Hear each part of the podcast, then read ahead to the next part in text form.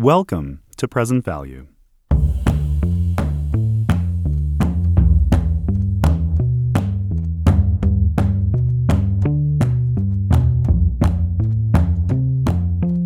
Hi everyone, Serena Alavia here. We're excited to share a conversation between Cornell economist David Easley and senior producer Caroline Wright. This conversation covers a lot of ground. First, they get into topics covered in Professor Easley's 700-person Networks class, which is actually the most popular class at Cornell. Then, they get into Bitcoin, how different beliefs and goals can affect market outcomes, and how to work with your spouse. And fun fact, Professor Easley is already a friend of the pod. His wife, Maureen O'Hara, was a guest on episode 8, where we talked about market microstructure and financial ethics. Definitely check out that episode. But first, here's our conversation with David Easley and Caroline Wright. David Easley is the Henry Scarborough Professor of Social Science at Cornell University. Easley holds a PhD in economics from Northwestern University and is a fellow of the Econometric Society. Easley's work focuses on economics, finance, and decision theory. In economics, he focuses on learning, wealth dynamics, and natural selection in markets. In finance, his work focuses on market microstructure, which he studies alongside his wife, former Present Value guest Maureen O'Hara. In decision theory, Easley focuses on modeling decision-making in complex environments. He is the co-author of Networks, Crowds, and Markets, Reasoning About a Highly Connected World, which is the foundational text for many courses on the topic of networks at universities around the world. Professor Easley, thanks so much for joining us. Great. Thanks, Caroline. Thanks for the great introduction. You're welcome. You teach one of the most popular courses here at Cornell, alongside Austin Benson, called Networks. It's pretty amazing. There's 700 people enrolled in your class. Can you tell our listeners a bit about why you wanted to create this class and what you hope students get out of it? Sure, I'd be happy to. So that's a class that John Kleinberg and I created a little over 10 years ago. And it came about because John and I, and actually other economists and other computer scientists, were working together on the topic. And we all realized that it would be great if we each knew more about the basics in our disciplines. And we could have, of course, communicated that as we typically do by going to the board and proving theorems, but we decided it would actually be much more useful and more interesting to do it at the level where we could explain this to undergrads. So we decided to create a course in an area where, as far as I know, there really wasn't an introductory undergraduate course that was comprehensive like ours. There were some courses that were similar, particularly one at Penn, but not quite with the same focus we had in mind. So we set off to build a new course, which actually was a tremendous amount of work. And we thought that it would have the two of us, maybe a couple of other faculty members, and a handful of students. Even in the first year, actually, that was wrong. There were a lot of students, and then it just kept growing and growing to the point now where at the beginning of the fall semester, when this course is offered, it is always at its cap, which is 700, because that's the capacity of the Statler Auditorium, the largest classroom that we really have as a classroom. It actually typically falls off a bit after that because people realize that although we have lots of pretty pictures of networks, there's also a lot of analysis in the class. So it typically falls down to somewhere around 650 by the time it finishes. And actually this year I'm teaching with Austin Benson because John Kleinberg is on sabbatical. And in the past I've actually taught it with Eva Tardos when John's been gone. So there's a group of us who teach it now. Is there one example or lesson from the class that exemplifies kind of the concepts that you're trying to teach or that resonates most with students? Oh boy, that's tough. The whole point of the class is to present a network point of view about the world. We feel like we've accomplished our goal if students leave and they think about everything in terms of networks, whether it's social groups that they participate in or how information spreads online. So there's a lot of different things. I think in terms of what students like, honestly, they probably find the material on how Google works online and how it actually does web search and then how it does auctions to be the most practical in the sense that after the end of this, they know the basics of web search, the computer science side of it, which really is a network analysis. And then they also know how Google makes money by giving away what they do, which is essentially by selling auctions using a really clever mechanism. So that's something that I've been really curious about is how does Google really do search? Actually, that's it's a really interesting question because if you think about it, Google, or for that matter, the other search engines, produce answers to queries virtually instantly. So you type in a phrase that you want to look for. You know, my favorite example is to type in something like apartment rental, Brooklyn, New York, just the one I did in class. And you get back all kinds of answers, and you get them back instantly. And actually, they're remarkably good. And you know, they can't actually be going out and physically searching through lots of web pages to see how to answer this. Instead, at a basic level, what's going on is web pages are actually ranking each other, and they're using that ranking. Google uses something called PageRank, which essentially really does use the hyperlinks on the web as a way to see what web pages think is important about other web pages. They compute and recompute this thing constantly, so that when you turn in a search term, the organic search results that they give you, the ones that are not being paid for by advertisers, just pop out of that mechanism. And we teach a bit about how that works and various ways to do it. Of course, you also see ads. You see sponsored links. And those are there not because they come out of the organic search engine, because those are there because people pay for them. Another thing you mentioned is auctions. And as I kind of roughly understand it, there are kind of two different approaches to it, and Facebook and Google take separate approaches. Can you explain why they do this and what the differences mean for advertisers and potentially end users? Sure. So to a little bit of background, if you want to have your ad show up, let's go back to my Brooklyn apartment. You know, if you've got apartments to rent, or if you're an agent who's trying to rent apartments, you would really like to have your ad show up at the top of the page when people search, or at least on the first page. And there's a really interesting question of how Google, or for that matter, another search engine, would price that. Because the amount that people are willing to pay varies tremendously over time and over users, and Google doesn't really know what that is. So instead, what they do is they run an auction. In fact, they run auctions constantly. Google uses something called the generalized second price auction, which was motivated by, but isn't exactly the same as, a basic second price auction. Second price auction sounds strange because in a standard second price auction, say for one good, the seller sells the good to the person who bids the most, but charges them the second highest bid. And at first glance, that seems really odd, because if people bid, why wouldn't you charge the person who bid the most their bid? Why charge them a different bid? But of course, if you did that, people would bid different amounts.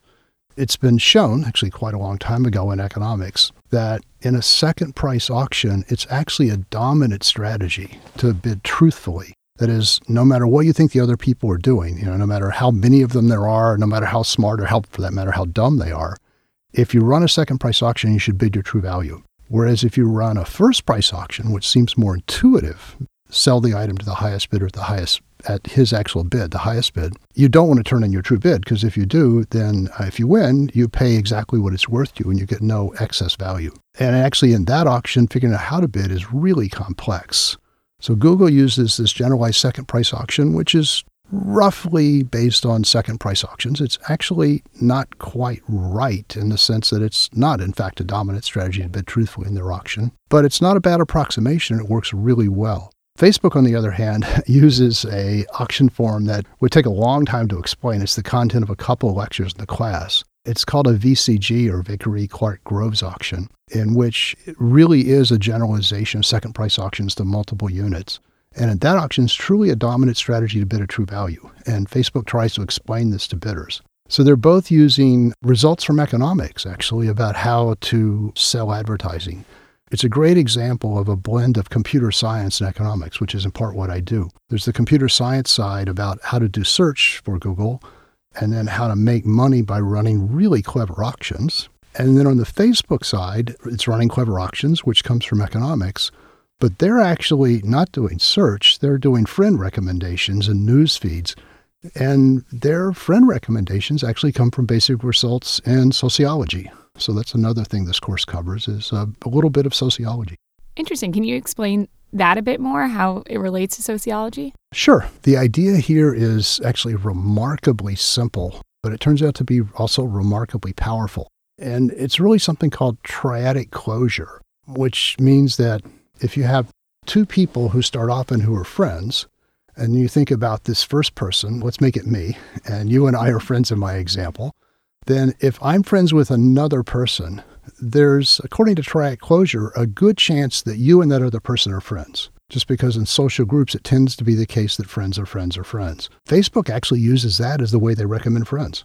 What they do is built on that. It's actually more complex, but that's fundamentally what's going on. Actually, in the class every semester, we have someone from Facebook come and talk about what Facebook does in various aspects of their business. And they're always great. They always say, you know, what we do is what you're learning with some more details, which we're, of course, not going to reveal to you. But it's essentially results from sociology that drive it.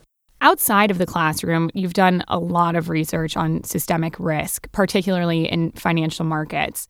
I understand that some of your work in this area relates to how risk in the financial system stems from the size and the shape of trading networks. Can you walk our listeners through your thoughts on this?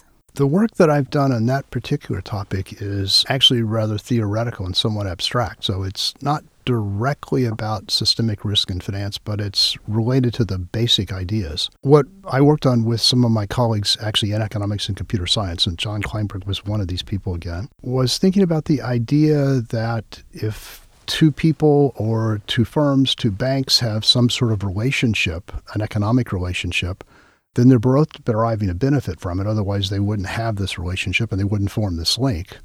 But when they form a link, if something goes wrong in that relationship, for example, one of the firms goes bankrupt, that bankruptcy has the potential to cause a bankruptcy of the firm that they're linked to. And each of them are going to take that into account, of course. So if you and I are running two firms and we're making deals with each other, if something goes wrong with my firm, that could have an impact on your firm.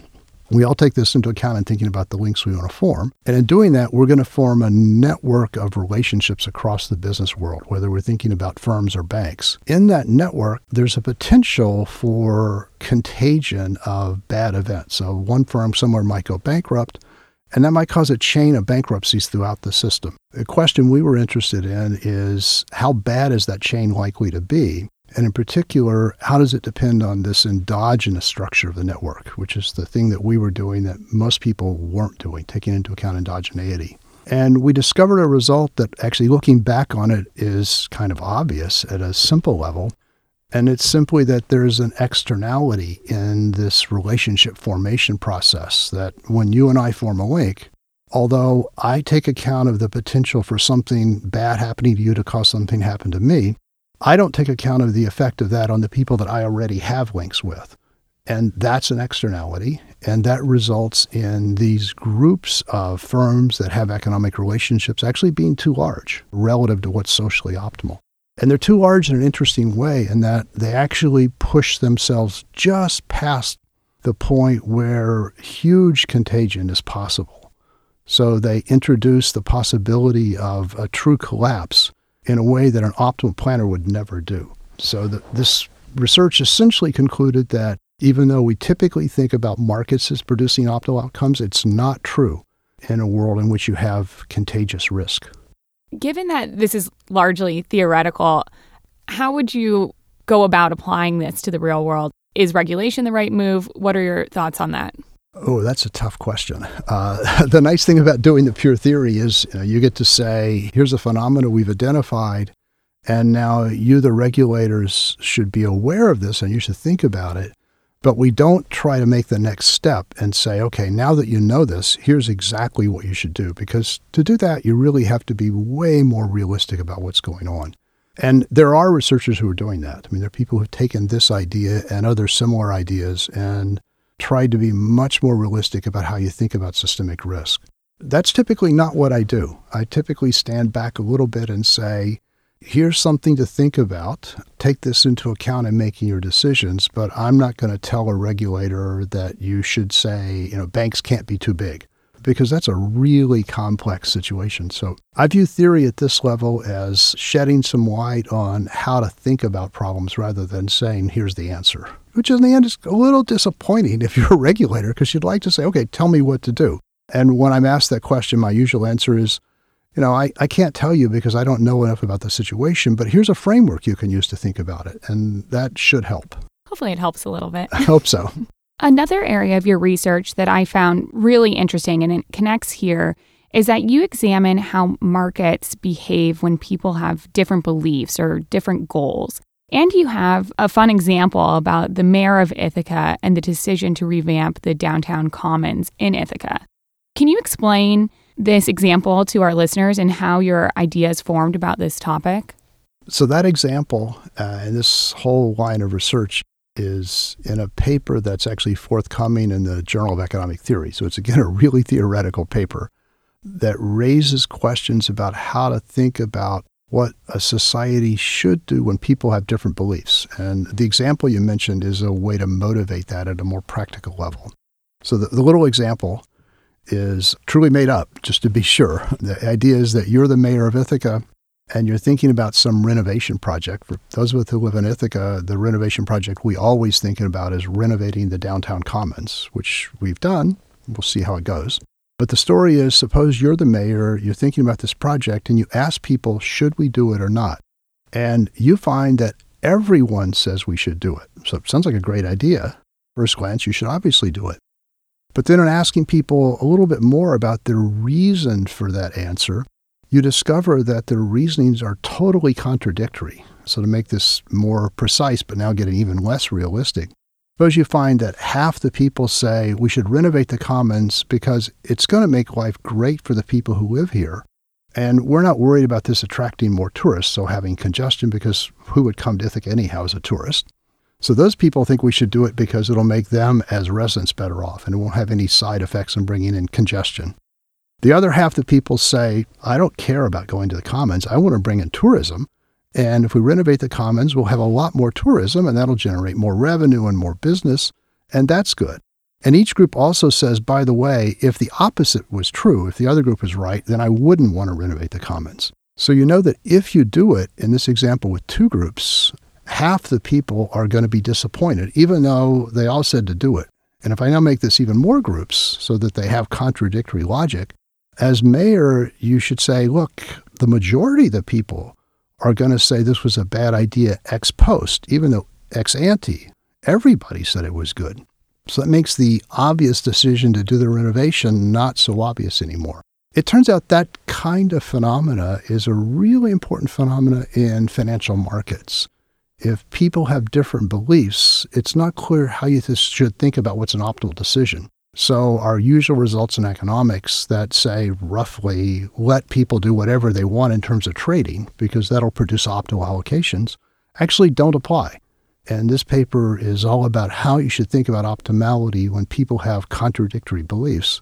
And then, at a sort of a high level, how you should think about regulating what people can do in markets, because it says that in principle, regulations that people are opposed to are actually socially good.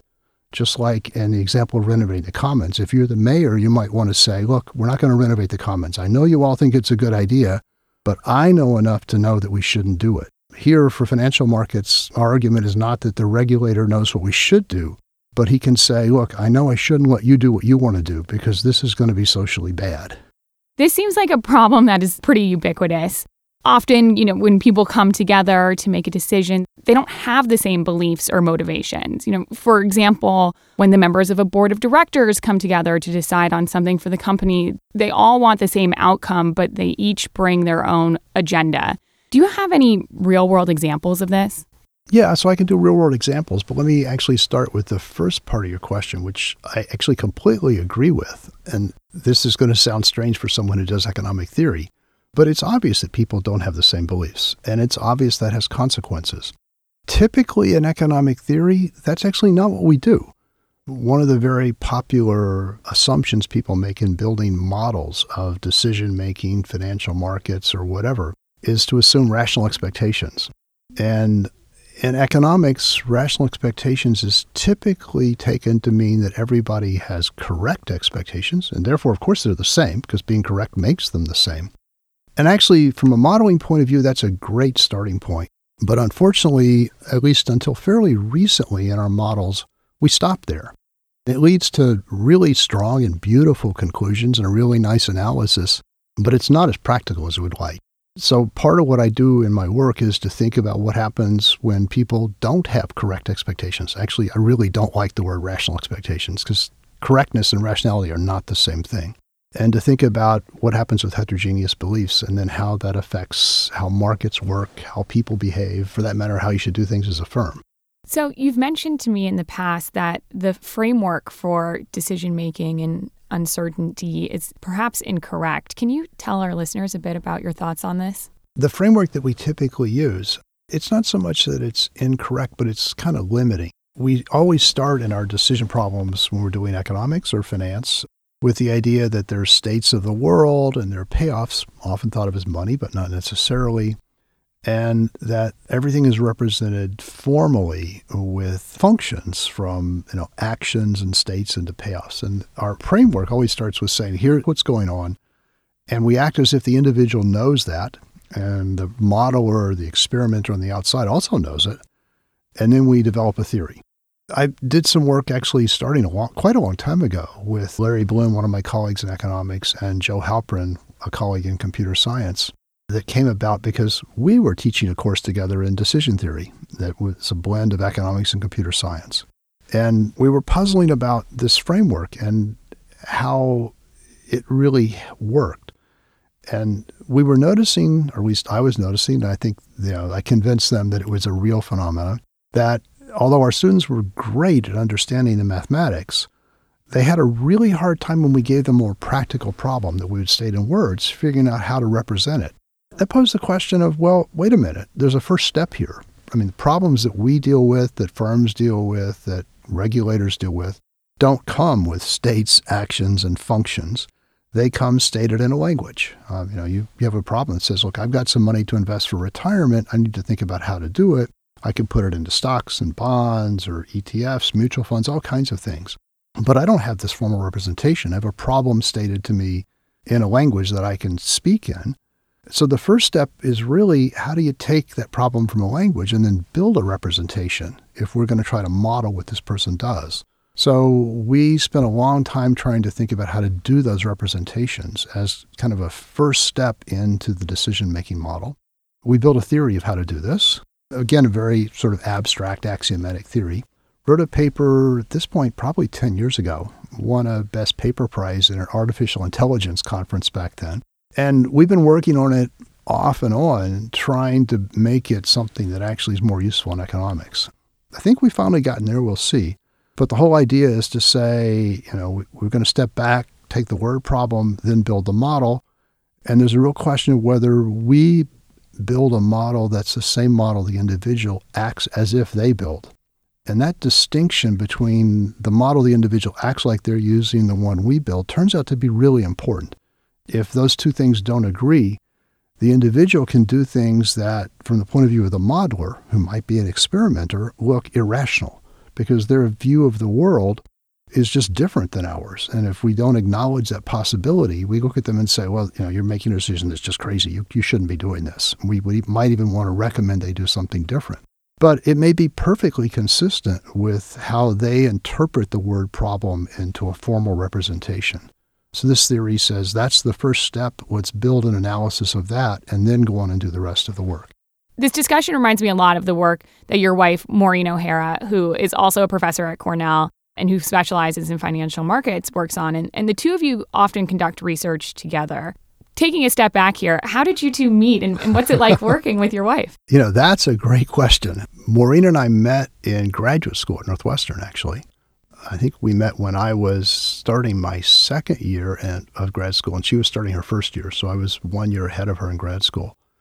And we started doing research together actually very early on, and we've continued. We probably write an average of one paper together a year. We've done this for a lot of years now, so it's a lot of papers on a whole range of topics. But many of them have been on market microstructure, because that's Maureen's, I think, primary interest. And I've actually become interested in it over the years as well. I mean, I started being interested in it because I had been working on rational expectations in markets. And, I had questions that are more practical, which is like, how does a market really work? I mean, could you reach an outcome that looks like rational expectations? And market microstructure was a natural place to do that.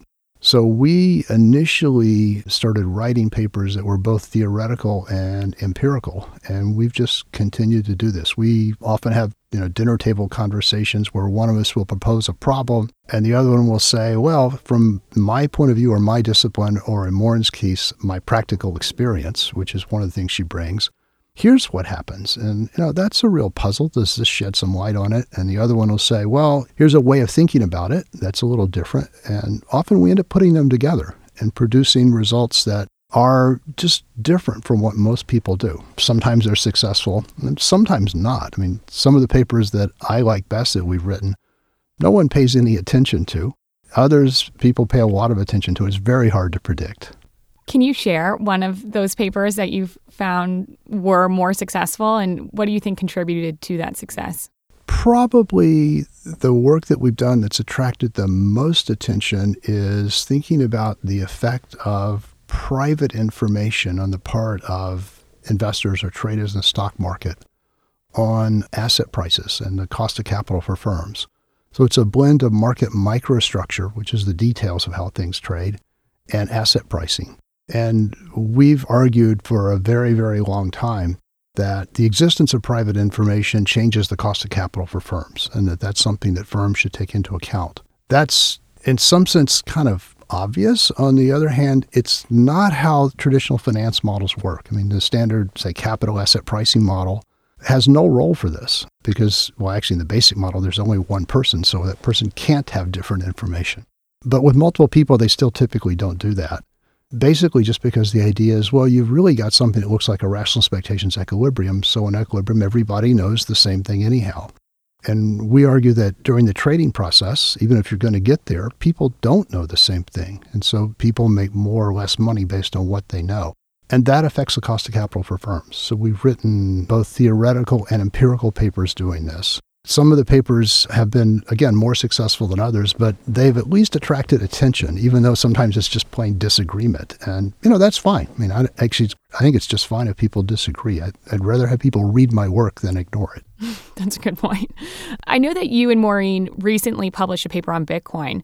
I'm actually in Maureen's financial markets class right now, and she was telling us all about how excited she is that she has her own node, and it's very exciting. Can you tell us a bit about the genesis of this work and any of the results that surprised you? Sure. Actually, it's a combination, this paper, of economics, finance, and computer science. And in this case, the computer science part came from Maureen, not from me, because she's been involved with a firm that does blockchain, not Bitcoin, but some other application of blockchain. She got interested in Bitcoin, and there's a computer science grad student we're working with who really kind of brought all this together. We were interested in the question of whether the declining block reward that miners get was causing the increase in transaction fees in Bitcoin, or whether that transaction fee increase in Bitcoin, which really was substantial, it takes a pretty good transaction fee to get your transaction recorded on the blockchain, was happening for other reasons. So this paper involved building theoretical models of how mining works and how users compete with each other in a queuing game based on transaction fees, and then using that theory to provide some guidance for doing empirical work. Along the way, of course, having a node on the Bitcoin blockchain so that we could actually have all the data, which, to be fair, our computer science grad student co-author did most of the work on, and then creating a data set, and then finally doing the empirical work that the model suggested. And our results essentially say that the declining block reward has nothing to do with the increase in transaction fees. It's a completely separate phenomena. That's really interesting because it goes against Bitcoin's incentive structure. Do you have any thoughts on why that is? Yeah, actually we do. It's natural to think that one caused the other because they happened at the same time. But of course, the fact that they happened at the same time doesn't mean that one caused the other. And the reason is a couple of things. One is that declining block reward, of course, does affect miners, and it's going to decline deterministically according to the Bitcoin protocol.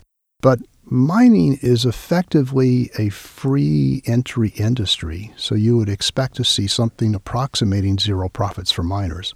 So when the block reward goes down, if nothing else changed, including the price of Bitcoin, you just have fewer miners. And as long as you have enough miners to make the system secure, that actually doesn't really make any difference because the rate at which blocks are going to get written is pre-specified by the protocol. So that's one side of it. On the other side, you have users, and as Bitcoin was becoming more popular, they were having to wait longer and longer to get their transactions recorded. So what developed over time was users really proposing a transaction fee they would pay to miners if they could jump up in the queue. Miners get to choose what transactions to put in the block, and if you're a miner, of course, putting in transactions that offer to pay you more makes good sense. So even though the Bitcoin protocol doesn't explicitly call for transaction fees, and there's no exogenous mechanism that sets them, a user can actually attach a transaction fee by proposing a transaction, say between the two of us, where we move slightly more Bitcoins out of my wallet than I propose to move into your wallet. So there's a tiny little bit of a Bitcoin left on the table, and the miner who does this transaction can scoop that up. That's the transaction fee. So it's set really by every user. Every user proposes a transaction fee, and then if their transaction gets taken, they actually pay that fee, which if you think back to something we said earlier, sounds a whole lot like a first price auction. In fact, it's very much first price auction-like. So there's a relationship between this and all the way back to things we talked about from the undergrad networks course. What are the implications of this transaction fee structure on the future of Bitcoin? Assuming that Bitcoin actually keeps going. Right now, the price of Bitcoin is plummeting. It has the potential to dramatically affect the user base because you're going to see only users who are willing to pay large fees have their transactions recorded. So you're not likely to see Bitcoins to be used for everyday retail transactions. And so, for example, not replacing MasterCard and Visa, but rather to have Bitcoin be used for either large transactions or as a way to speculate or perhaps to effectively move wealth between two different countries for international transactions. So the user base is going to be segregated. Bitcoin's going to pick up one part of it, and for that matter, other digital currencies will as well. But the retail transaction part's probably not going to go there, not unless the protocol changes somehow. And that's something that we, and actually for that matter, lots of other researchers and people who are working in this industry are all thinking about, which is this really the best protocol? And again, it actually links back to things we talked about with advertising and search. Question is, back with advertising, what was the right way to sell it? What's the right auction form? That same question applies to Bitcoin, right? What's the right way to design the protocol to decide which users get put on the blockchain? And do you have any early thoughts on how to potentially improve the Bitcoin system? Yeah, I do. Other people do too. And I've been working on this, but this is a world in which there's a lot of competition between researchers and also between people in the industry doing this. So until the thoughts are really clarified and we've really written down something specific and tested it out with simulations, I'm a little reluctant to speculate. I mean, I'm sure we can do better. The question is exactly how. And it's a tough question because even though I said this is like auctions, it's only a little bit like auctions. In some sense, it's like an auction without an auctioneer. The miner can do pretty much what they want. They can choose what transactions to put on the blockchain. For that matter, they can put transactions in of their own as well. So it's not like we have a system where we can say we have an auctioneer, you're going to pick a protocol and follow it. It has to stay within this decentralized framework of Bitcoin, and that makes it tough. So I know in the past, or I guess off the record, you've told me a bit of the cutting edge research that you've been working on. Is that anything you'd be willing to share with our listeners today? So I work on lots of different problems, ranging from this interest in Bitcoin, or for that matter, more generally digital currencies, to questions having to do still with asset pricing, in part based on asking about this pricing of private information using some new tools and new data. So one of the recent papers I wrote with a number of co-authors does machine learning to evaluate market microstructure measures and see how good they are at doing prediction. I think machine learning is another really interesting tool that is actually becoming really popular in economics and to some extent in finance. Been around for a while in computer science. It's also really popular with our students. The machine learning courses are just packed. Let's move into the abstract a bit and get a little bit more nuanced. So I understand that you've also done some work on uncertainty and on topics related to the challenges of assigning probabilities to one-shot events like an election or a team winning a game, which of course happens all the time. Can you help me and our listeners understand how to better think about these one-shot probabilities? Well, again, I can do the sort of thing that I often do, which is provide a framework to help think about it. So let me start with just the basics. If we're looking at an event that's repeatable, like we're flipping a coin, and we flip the coin over and over and over, and we see that after a very large number of coin flips, half of them are heads and half are tails, then it really does make sense to think about the probability of heads being objectively 1/2. But there are other events that clearly are not repeatable. In fact, there's a debate about whether anything's repeatable, but that's getting a little too abstract. For those events that aren't repeatable, it's not clear what it means to think about the probability of an event. And in fact, there's this beautiful theory called subjective expected utility theory due to Savage, actually from way back in the 50s, that derives subjective probabilities from individuals from their preferences over various kinds of bets. He writes down some axioms, which look pretty reasonable, and says with these axioms, if I know something about what people like to do in terms of bets, I can tell you probabilities and a utility function on money so that they're acting as if they maximize expected utility using that subjective probability. So he provides us a foundation for subjective probability of events. And this is a really popular way to think about things, actually all over the social sciences.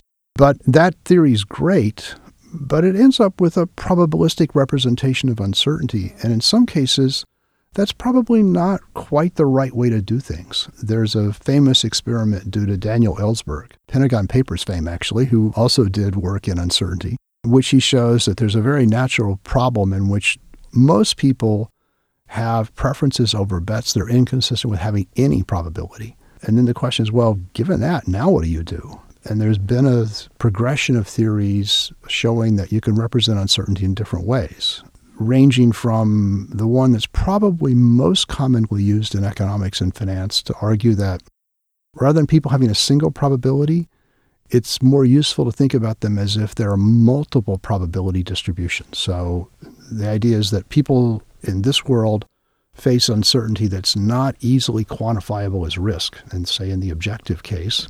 And when you ask them about the probability of some event occurring, they can't tell you, and they don't even act as if there's a single number. They can say more that there's a range. And the question, of course, is if you've got a range of probabilities, how do you make a decision?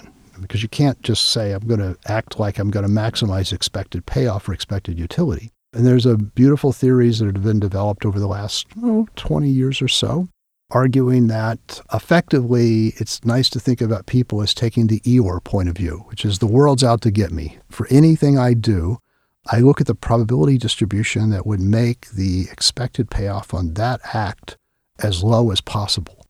And I evaluate every possible decision using the probability distribution that's worse for that decision. And then I pick the decision that gives me the maximum of all those minimum outcomes. That sounds kind of made up, but it actually comes from a very nice axiomatic theory, which is just as much sense as the one that underlies expected utility theory. And it produces interesting results about how people make decisions. So the point of that literature is that uncertainty can be represented in many ways, maybe with a probability distribution, maybe with a set of probability distributions, and actually there are many, many other ways to do it. So that's one line of research, and actually I've used that, and Maureen and I have used that in a number of papers on financial markets, arguing that may explain some phenomena that otherwise seem just impossible to explain. And I've also done research with my computer science colleagues, stepping back and saying, wait, maybe this whole framework has a problem, and we should build a new framework. So we can go in either direction you want. We can take this and get more applied, or we can go even more abstract. No, I love the detail. How would using this range of probabilities help us think about an election, for example? Can it be used in that case? It might help explain what happens in an election. It's probably easier to think about an application explaining what you see in financial markets, just because I'm more familiar with that. One of the things we observed in the financial crisis was that trade in certain kinds of assets just disappeared. I mean, people didn't trade. And that seems kind of odd. I mean, it's one thing to have the price decline, even decline dramatically, but that normally doesn't destroy trade. And in this case, it seemed to. The standard model of expected utility with a single distribution is just not going to be consistent with that. You're still going to get trade. So Maureen and I looked at that based in part on some very practical observations she had from her work in the markets, and did an analysis of it using this model where people have multiple probability distributions. And if you think about that, if you're thinking about holding some asset like some portfolio of loans, if you're a financial institution, and prices have gone down, you know that, so you know your portfolio is worth less than it was. And you might reasonably say, look, I want to get out of this market. I want to sell my portfolio of loans. So you could take your portfolio and shop it around to other investors and see what they'd pay for it. If you did that during the financial crisis, for lots of kinds of loans, you'd find that people were offering you a really low price.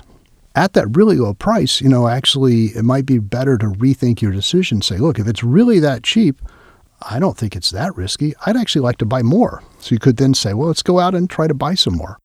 If you did that during the financial crisis, you'd find that the price you'd have to pay to buy more was really high. So there was a huge spread between what you could sell at and what you could buy for. This sounds like market microstructure again, because it's all about spreads. But this spread isn't coming about because of the usual reason of market microstructure, people having better or worse information. It's coming about because of this ambiguity over what the asset's worth.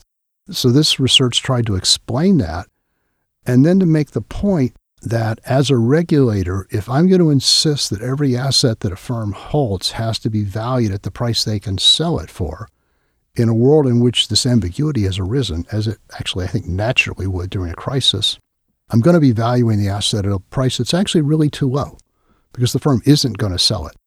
So the research doesn't really say what the value should be. It says there's a range. And why would you pick the extreme low point or the extreme high point? You should probably pick something more reasonably in the middle.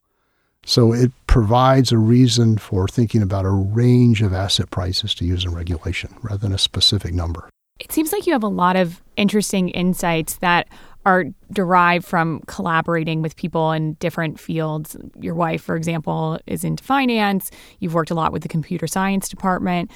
Can you talk about your approach to interdisciplinary academics and what that means for the future of academia? Actually, I think that's a great way to think about what I do. I mean, your questions prompted me to think more about it. A lot of what I do is interdisciplinary, in that, you know, I start with questions that I find interesting, which, you know, sometimes are questions that are important practically. Other times are questions that I think are interesting from sort of deep theoretical foundational reasons.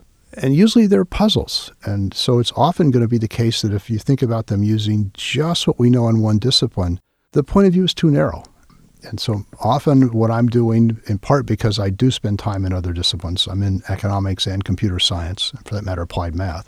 I know people in those areas, I know something about those areas, and just talking to people and thinking about what's known raises alternative approaches to problems and brings alternative tools to bear that yield interesting insights. Honestly, it's a bit risky because sometimes you start on a project like this and you realize, actually, this just didn't work. And it can take a long time to figure out that it just didn't work. Usually along the way, you learn something, but it may not have produced the great paper you were looking for. Other times, it pays off big. So my research strategy is one in which sort of I'm not really looking for little results. I'm looking for things that I think are bigger and more interesting. And often that occurs at disciplinary boundaries. You've shared with me before that you think there will be more breakthroughs that are happening on these boundaries between disciplines. Can you give an example or two about why you think this is and any new and exciting research that will be born from this collaboration? Sure. So actually, I think there's a huge number of examples of this within economics. I think machine learning is a good example where there are a lot of problems in economics where I think machine learning is going to yield insights that otherwise would have honestly just escaped us. The standard point of view that we typically take in doing econometrics is we start with the idea that there's a data generating process out there, and then we apply our econometric models to it to estimate parameters. I mean, they may be complex parameters, but we're trying to estimate parameters. The machine learning approach, which is coming from computer science, takes a very different point of view. It doesn't start by pre-specifying a data generating process. It starts with just data and says, is there some insight I can get from just this data alone, perhaps in classifying things into various categories? I think there's tremendous potential to blend those two areas. And there are a number of people working on this. And I do this a little bit, but there are lots of others. So that's one on the very kind of abstract, you know, theoretical, mathematical side. But there's an area of economics that's been going on for quite a while that does this blending, really economics and psychology. This is behavioral economics, which Cornell is really good at and has a long tradition in. And that area, too, comes from working at the boundaries of two disciplines. So I think this actually happens all the time. I think there's potential for doing many different things of this sort. Most of what I do at Boundaries is at the boundary of economics and finance, which are in some sense almost the same thing, or more at the boundary of economics and computer science. You mentioned machine learning. Can you explain what it is, why it's important, and what the implications are? Yeah, I can at least try. One of the disadvantages of working across disciplines is that you're often learning about things within a discipline that everybody in the discipline already knows. So you're doing a blend of research and learning. And honestly, I'm kind of a novice at machine learning. I started learning it because I thought it was really fascinating. I have to admit, initially, I thought it was kind of odd. And then I realized that, wait, there really is something here. So fundamentally, machine learning is about taking data and not presupposing that there's some structure on it, and trying to see if you can't use the data to discover things that might escape you if you imposed a structure. So I can make it sound kind of trivial. And in some sense, the basic idea is simple, although the implementation can be really complex. You might be looking at some variables, and if you did the standard thing we do in economics, you'd say, great, got some variables here. I'm going to write down a model, think about some of them perhaps as endogenous, some exogenous, and I'll go estimate my parameters. The machine learning approach might say, well, let's just look at the data and see what we can discover about cases in which the two things happen together. So if we got, say, two variables, in which case, when is it true in the data that both of these variables are high or both of them are low, and try to group them? In some sense, a lot of machine learning is about taking data and splitting it into groups, splitting it into finer and finer groups, and then asking, when you do this classification, how well do you do at predicting? You can predict either within sample or try predicting out of sample. A lot of the words sound a lot like what we do in economics typically, but it starts from a different approach without the underlying structure. It actually can be really, really good at doing prediction, but it tends to have problems with understanding why the prediction's good, whereas economic models tend to be better at understanding why predictions are good, but in some sense, maybe not doing as well with prediction because we kind of tie our hands by writing down a model. There's a lot of potential to blend the two things, and that's one of the things that I'm interested in trying to do.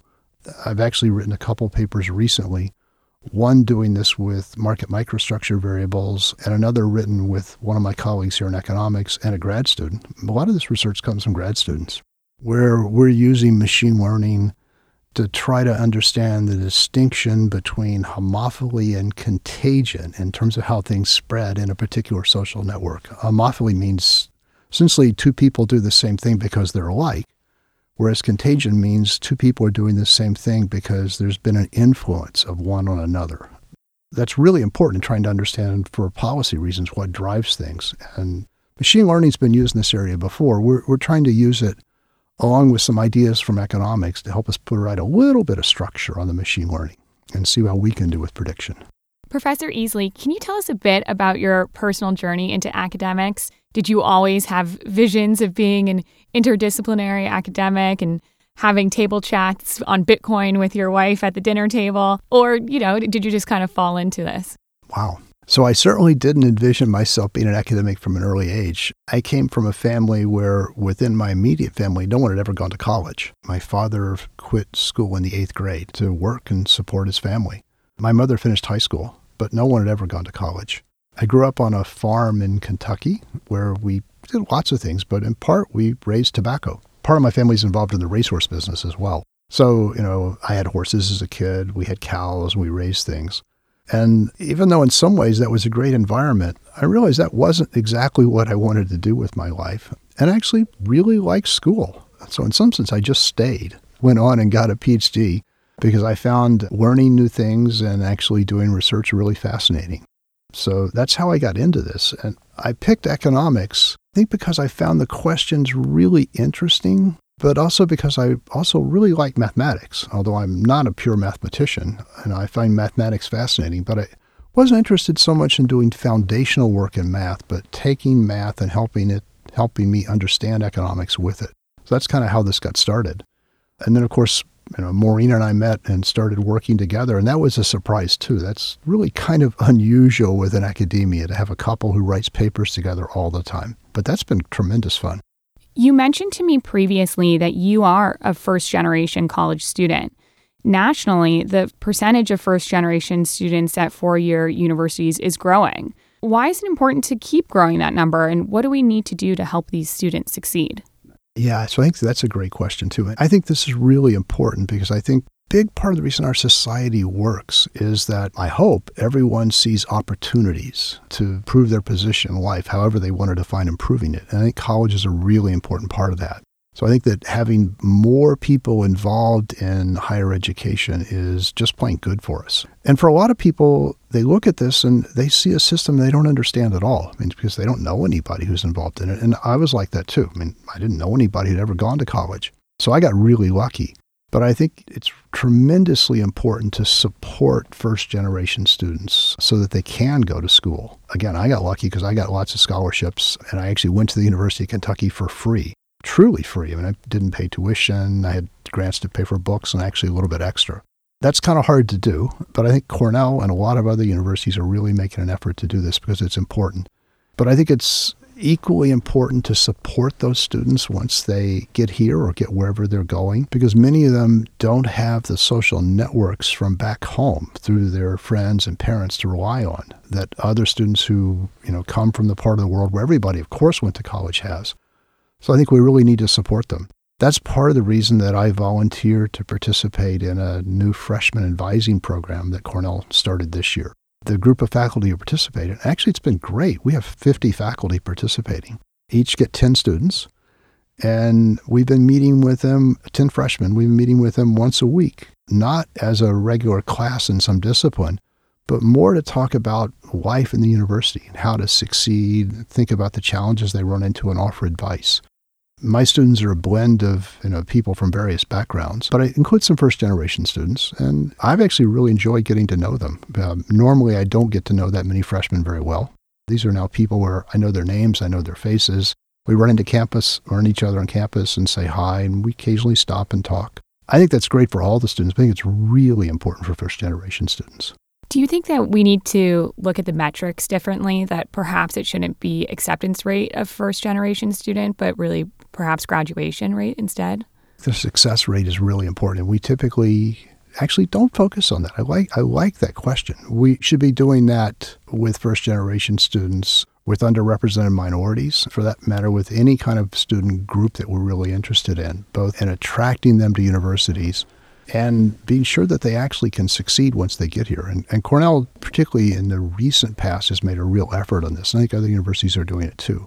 But obviously, I'm a big proponent that we have to keep working on it. Stepping back just a second, let's kind of test just how interdisciplinary your skills truly are and maybe move to the area of psychology. Do you have any tips for working with your spouse? Now we're getting to be very practical. One of the things that we've noticed in working together is, it's going to sound really strange, but I believe it's true, and I think Maureen does too. We're actually, in some ways, nicer to each other when we're working together than when we're not. That sounds odd, but what I really mean by it is, there are things that you would say to your spouse or your partner about, their behavior and how it affects you and what they're doing that can be really critical. Sometimes you get mad and you have, you say things you probably shouldn't have said.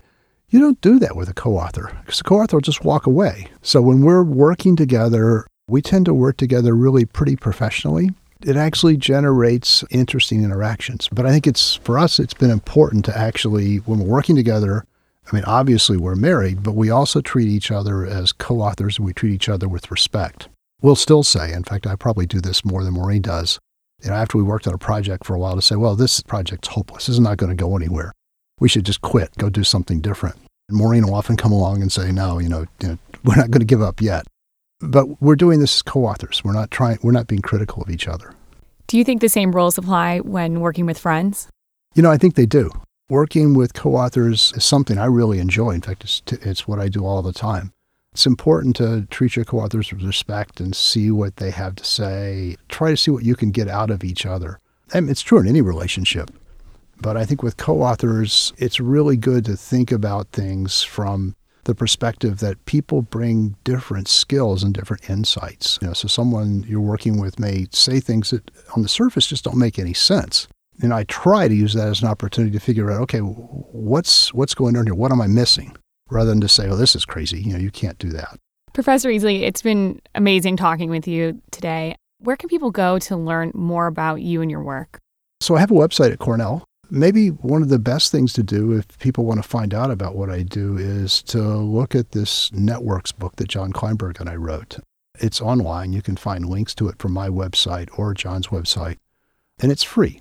We really wanted to influence the direction of this field more than making money. So you can read the book and see how John and I think about topics. We also did a course on edX. John and I, along with Eva Tardos, who's here in computer science, did this course together. I think the course is actually really good, and it's free. So you can go in and sign up for it and watch us give lectures. Well, again, Professor Easley, thank you so much for joining us on Present Value. It's been a wonderful conversation. Oh, thanks. I've enjoyed it.